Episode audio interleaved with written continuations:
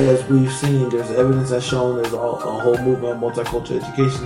When youth are studying themselves, it makes it easier for them to look at the world in a critical you know, context. When youth um, see education that reflects who they are, then they're able to, you know, get that A in biology or chemistry. So all I'm saying is really for us to um, take an approach in which um, Africanisms, African Americanisms, were at the forefront of that, and figure out how do we develop a, a subculture of economic and social empowerment which spreads throughout the community.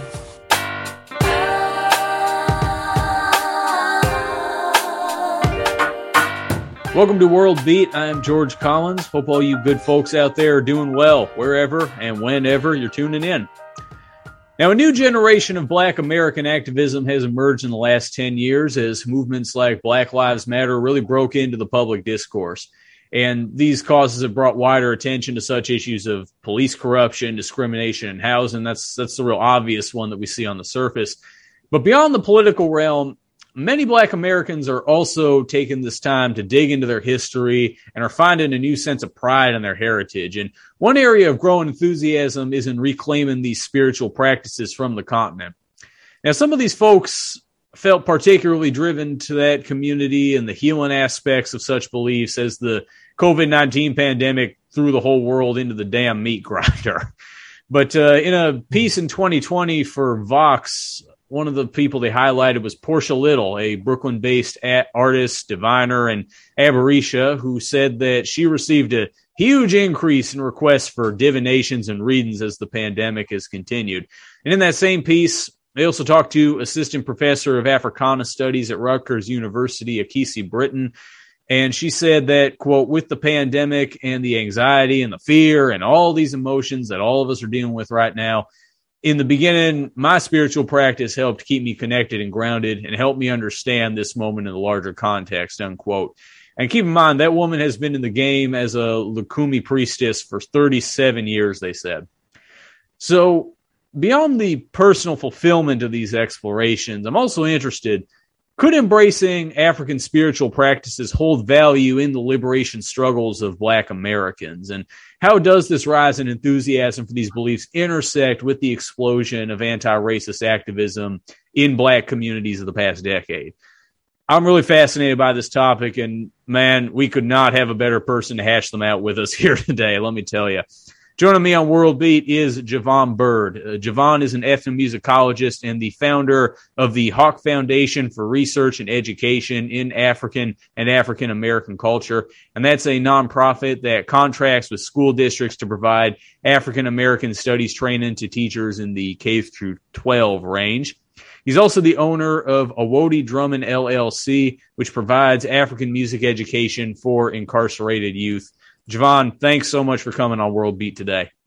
Thank you. Thank you for having me, George. I think, you know, we've done a few interviews in the past. I'm excited to see, like, you know, the information that we'll both get out of this and, you know, also give my contributions. Man, no doubt. Yeah, folks who have uh, followed me for a while might recognize Javoen. I've had the pleasure interviewing him many times for a lot of different mediums, and uh, I'm really excited for this that we'll get to go a bit deeper on these topics here before we get into that, though, I do want to get a bit of background on you. I always like doing this, and would really like to know. I mean, where where does the story start for Javoen Byrd? Definitely. So, you know, I was born in Virginia, but raised out here in, um, in Seattle, Washington. I um, grew up in a household where music was a huge thing. So then, you know, parent got into um, um, African dancing and then I saw the drumming and I was like, hey, I definitely want to get into this, right? So continued on with that. Um, I played saxophone and for the Garfield High School Band, you know, that's pretty famous band out here in Washington. And I also, um, went to school undergrad at the Evergreen State College, focusing primarily on ethnomusicology and traveling back and forth to Nigeria. Um, first trip I was there, I stayed there for about three months. I was also initiated into their traditional practice. As as you mentioned before, you know, um, the practice um from the Yorubas that you know resonates around Orisha and um, various divination forms came to Cuba and it's um and, and was called Lukumi. You know, I'm um there in in Trinidad, you know, Shango Baptist you know, even some of the voodoo practices of um, Haiti were significantly impacted by the Yoruba practices from the region. Um, now it's called Badagry, but then they called a lot of those people Nago, you know, Egun, right? And so those were the, um, the, that was kind of the clan of Yorubas that ended up going to to Haiti and also really um, impacting a lot of their practice. So traditionally in Yoruba land, though, they call the practice Isese and Isese represent is just basically their indigenous practice, the practice of the culture, right? And within that, there's branches. There's Ifa, which is um, which is under the deity of Orunmila. It's the system that he u- utilizes in order to divine and solve people's problems. And worshippers of Ifa also use that system. Then there's various other Orishas, and they have their own individualized practices, which are all connected loosely, of course. But then there's also um very specific ways of practice depending on what Orisha um you know you worship. So and you know um so then you know there's those practices and then even the drum society is watched over by an Orisha, the drum called Ayon. And in Cuba they call Anya, right? And so that Orisha is the Orisha of music and drumming and they drum in order to call the Orisha. They drum for various um, community celebrations and all that. So you have that going on.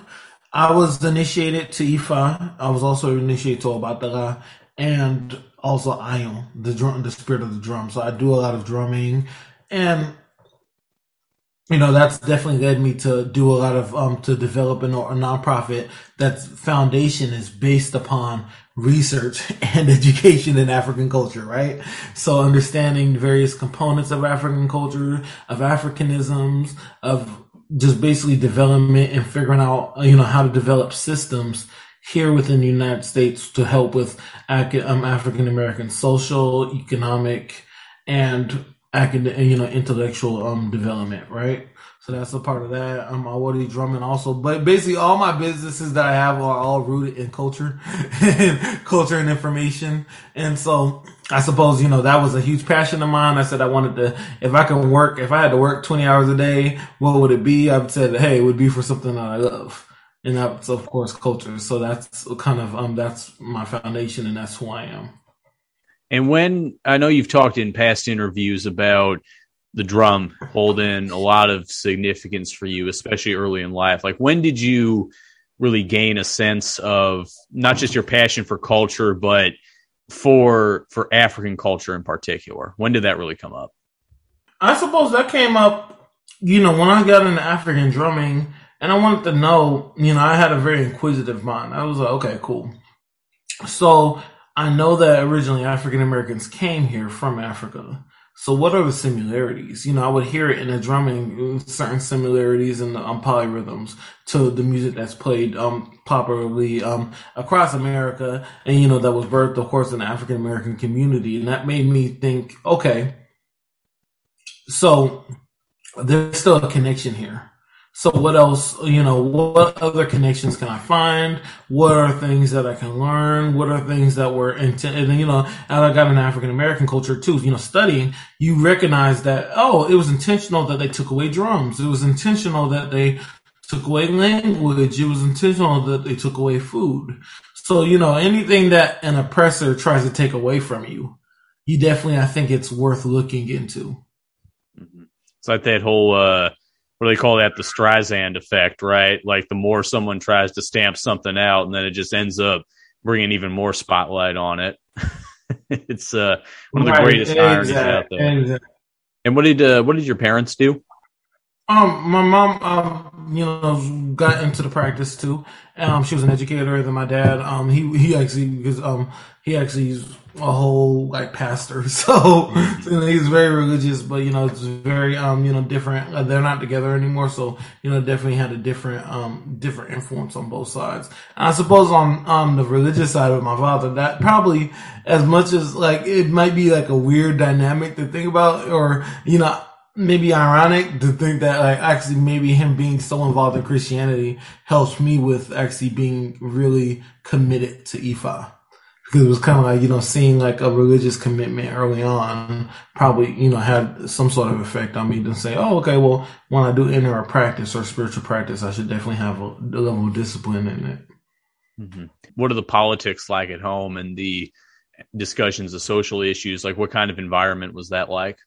Um, because you know they because it was two different households. It was kind of like okay, when I'm here with him, is like you know I'm hearing what he's saying. You know, I kind of already knew what I was gonna do, and so by the time he really got deeper into it, I was already a teen. So it was kind of like okay, I'm you know listening, reading, studying, and whatnot. And I think one of the things that I think confuses a lot of people about me is that I can read something and look at the bigger picture, meaning that even certain things in the Bible that if someone's reading it to me, I say, "Oh, I agree with that," and they'll be, "Oh, so do you want to be Christian?" I'm like, "No, well, you know, my practice we believe in that too." But under this cultural concept, uh, uh, you know, concept or perspective or whatnot, or this epistemic framework. But oh, okay, yeah, you know, so it kind of, I think sometimes a lot of people who are extremely binary that confuses them. But you know, for me, and I think that might be something I do get from studying an indigenous practice. There's no like a lot of times you'll see that there aren't clear binaries. It's more based on circumstance and situation. And you when when when do you start to get more of the the the spiritual inclination? Um, you know, you mentioned that you are initiated into into the um is it the Orisha faith? Is that what you would call it, or what's what's the proper term for that? Yeah, yeah, and so did you when when did you start to have an interest in that um that aspect of it? I had interest in that right away, like with the drumming, because I felt something in the drumming. And I remember I went to a Lukumi ceremony and I saw the bata drums. I was like, oh, I love these drums. I want to learn how to drum them. So it was like it was honestly like the religious religion was tied into my drumming. Actually, a lot of the secular drumming that I do is specifically for schools. But mm-hmm. the music that I love actually is not secular. It's very religious music. Mm-hmm. And when you're, I always love asking this of musicians. Um, you know, when I've talked to them, like when you are drumming, what is it exactly mm-hmm. that you're that you do, like in your head? What I mean by that is like th- there is the musical aspect as well, but when you're engaged in that process of creating sound, creating music, whatever that might be, what what what is your perception of what that process actually is, if if that makes sense? It does. Um, it really depends. So if I'm drumming in a religious setting, my perception is more okay. Um, we have to drum each rhythm in the Yoruba um like tradition or Bata tradition has a very specific relationship with a different Orisha. So if I'm drumming for Shango, right, I'm saying, okay, cool, I have to drum this pattern or drum this speech in order to call Shango down. If I'm drumming for Ifa, same thing. If I'm drumming for Oshun, Yemoja, Ogun, all the Orisha have their own very specific messages that I need to give out. So that's kind of what I do with um my Orisha, with Orisha drumming, uh, or with drumming in general. Like I'm, it's almost like how I put it, it I'm I'm drumming, but I'm speaking, or mm-hmm. almost setting a stage for them to come and reveal themselves. You know, and so like if I'm drumming for people though, it's more like okay, I'm drumming because drumming is very um you know this music is very um how to put this music you know there's performative music but then there's also collaborative music so this music is very collaborative. Like we and openly invite or participatory that's what I meant we openly invite people to come dance to be a part of the movement, right? So then that's what's happening in my mind. I'm like, okay, how do I set the stage for people to also be open to dancing and having a good time? Mm-hmm.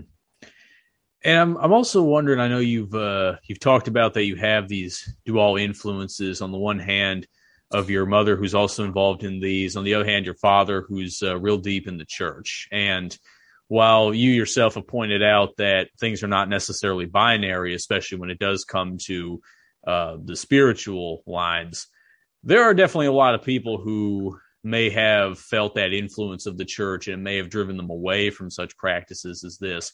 What was it in your case that where you avoided that when so many others were not able to or maybe felt compelled to reject any sense of digging into this heritage? I think because um at the root I was I never grew like okay so Christianity and heavy Christianity came later versus earlier in my life, like with my father. So it wasn't until like, you know, I could really, even though he, he came from a Christian background, he wasn't particularly religious until I got around 10. And by that time, 10, 11, 12, right? And that's around the time when, you know, we started getting heavier into Ifa and Orisha. So because, um, you know, because I didn't have that background of looking at, um, looking at religions that were not Christian as being bad or evil or sinful, I, um, I think I was able to look at Christianity in a very balanced view by the time it did start trying to hit on me. You know, by the time my dad was like, hey, I want you all to be Christian or I want you to go to church. I was like, okay, well, I got to see what's this, what this is about. And so, you know, reading it and, um, and I was very much, are um, you know, very much a reader, um, very much a questioner and a thinker. So I couldn't get away from the fact that, hey, y- yes, there might be some things on this that aren't completely, you know, non-appealing However, I can't get over the fact that they forced my ancestors to do this, and then you know, and that this is actually you know um, a byproduct of warfare. and I think even like looking at things, I think a lot of cultures. That's the thing too. Colonization, right? I know George, you like to do, you know, you, you, you do some fighting, you know, some training and whatnot, right? So you know, on the side, yeah, right, right, on the side, right. So let's look at it from war from a perspective of warfare, right? colonization indoctrinates people, has a way of indoctrinating people into things, but also taking out or um, diffusing the element of them, which is really about um, self determination. So, for instance, when you got colonized people saying, "Oh, Christian God, Christian Jesus," and they had their own indigenous faiths, what that's a byproduct of is a group of people who one conquered you, then they indoctrinated you into their beliefs, and so there was a choice that was made of saying, okay, either we um submit or you know we become um or we indoctrinate ourselves into this system or we fight against this and there's various forms of um you know, there's definitely various forms of resistance. I'm not saying that, like, even especially during the slave, um, you know, during um, pre Civil War United States, you know, not everybody who who converted into Christianity did it out of submission. Some of them said, okay, we're going to hide some of our Africanisms in this faith. You know, so that's why you hear a lot of even gospel music, right? That's you know, that's a tradition that, you know, definitely comes from the black American community that definitely also relies on a lot of our, um, you know, a lot of our um, even you know when we think about pentatonic scales or even when we think about singing styles that might have come from Mali and various parts of Africa and infuse it within also you know within some of the European styles that we have here and also develop something completely new based upon the new experience because you know while slavery has happened all across the world slavery of that kind that specifically said hey this group of people and you can't work your way out of this and this is child slavery like that was a little bit different than other areas, right? So I believe that that music also, you know, that music is a product of that. But I would also say that it still holds true to the fact that, you know, when you give up your own faith for another culture's faith, another culture's way of looking viewing the world, then you lose something else. And so for me, I, understood that clearly. And I said, hey, well, my ancestors, you know, I've only been in this country, my people have only been in this country for a few hundred years, but they've been in Africa for tens of thousands of years. I think I'm going to go with that legacy. That, that means something, right? Track record's important. right, exactly.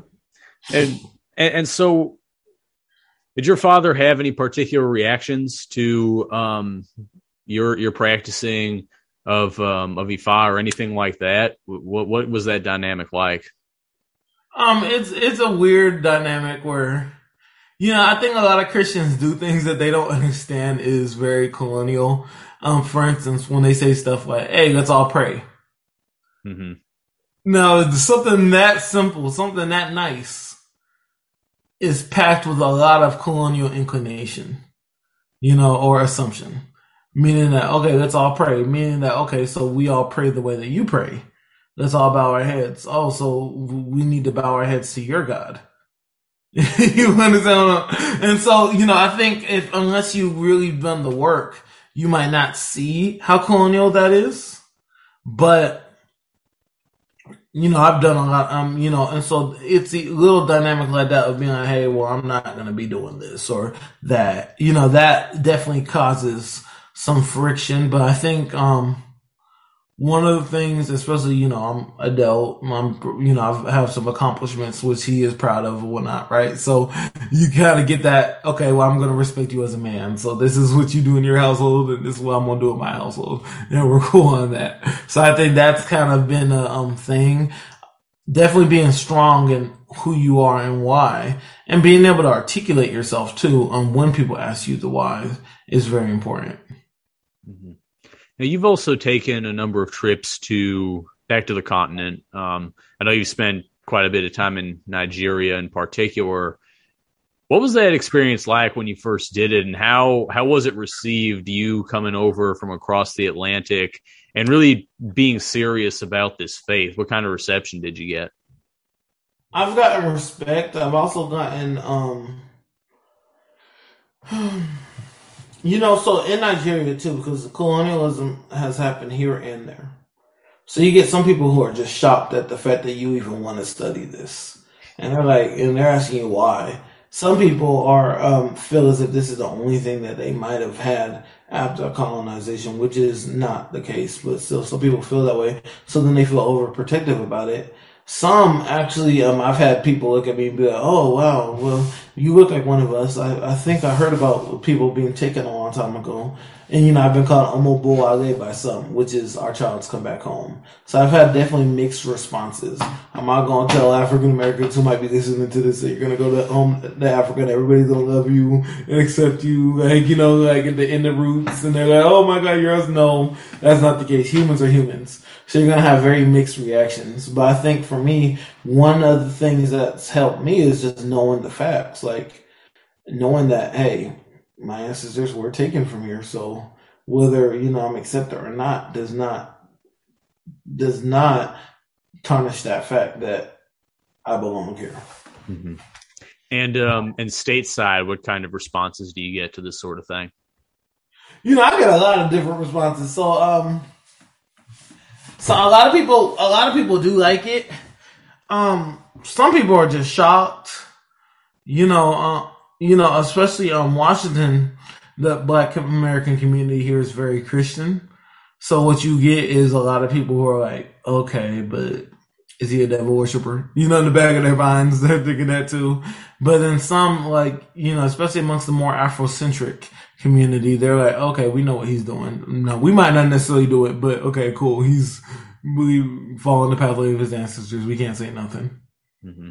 It reminds me of um, I don't know if you know about um, Jabari Osaze over there in Harlem, but he uh, he he runs a long time uh, Kemetic temple over there, right? And a lot of a lot of black folks get into that. But he, I've heard him talk sometimes where he'll say like, "Yeah, sometimes I'll be sitting around and people ask me, are you spiritually inclined?" And he'll have to say, "Well, I'm not really Christian," and they'll say like, "Oh, okay, so Muslim, right?" And he's like, eh, not quite. it's uh, yep. he, he, jokes about that um, mm-hmm. that quite a bit. What would you say has been the impact, not just on you personally, but in your your outlook, your drive? What what benefits do you think that a lot of really digging into this practice and understanding the history? What do you feel like that's really brought you? It's definitely brought me um, a sense of structure, order, discipline, and something to work towards. So, you know, in Yoruba culture, you're not only just working for yourself. It's not individualistic at all. You're working for your, um, for your, for your future generations. So it's definitely gotten me to, you know, that's why I do do business. That's why I'm into contracting, into like, you know, into studying. Like I'm reading real estate investing, you know, all that stuff. It, it just gets you focused on saying, oh, I'm not doing this for me. I'm doing this for to continue my legacy, to continue, um, you know, to build a foundation for my family. So it gives you a structure in which you like, you know, because, you know, humans on our own, it's like, okay, cool. But we, but we are social creatures and we do need structure. We need society. We need, we need, um, you know, we need to be celebrated when we do certain things.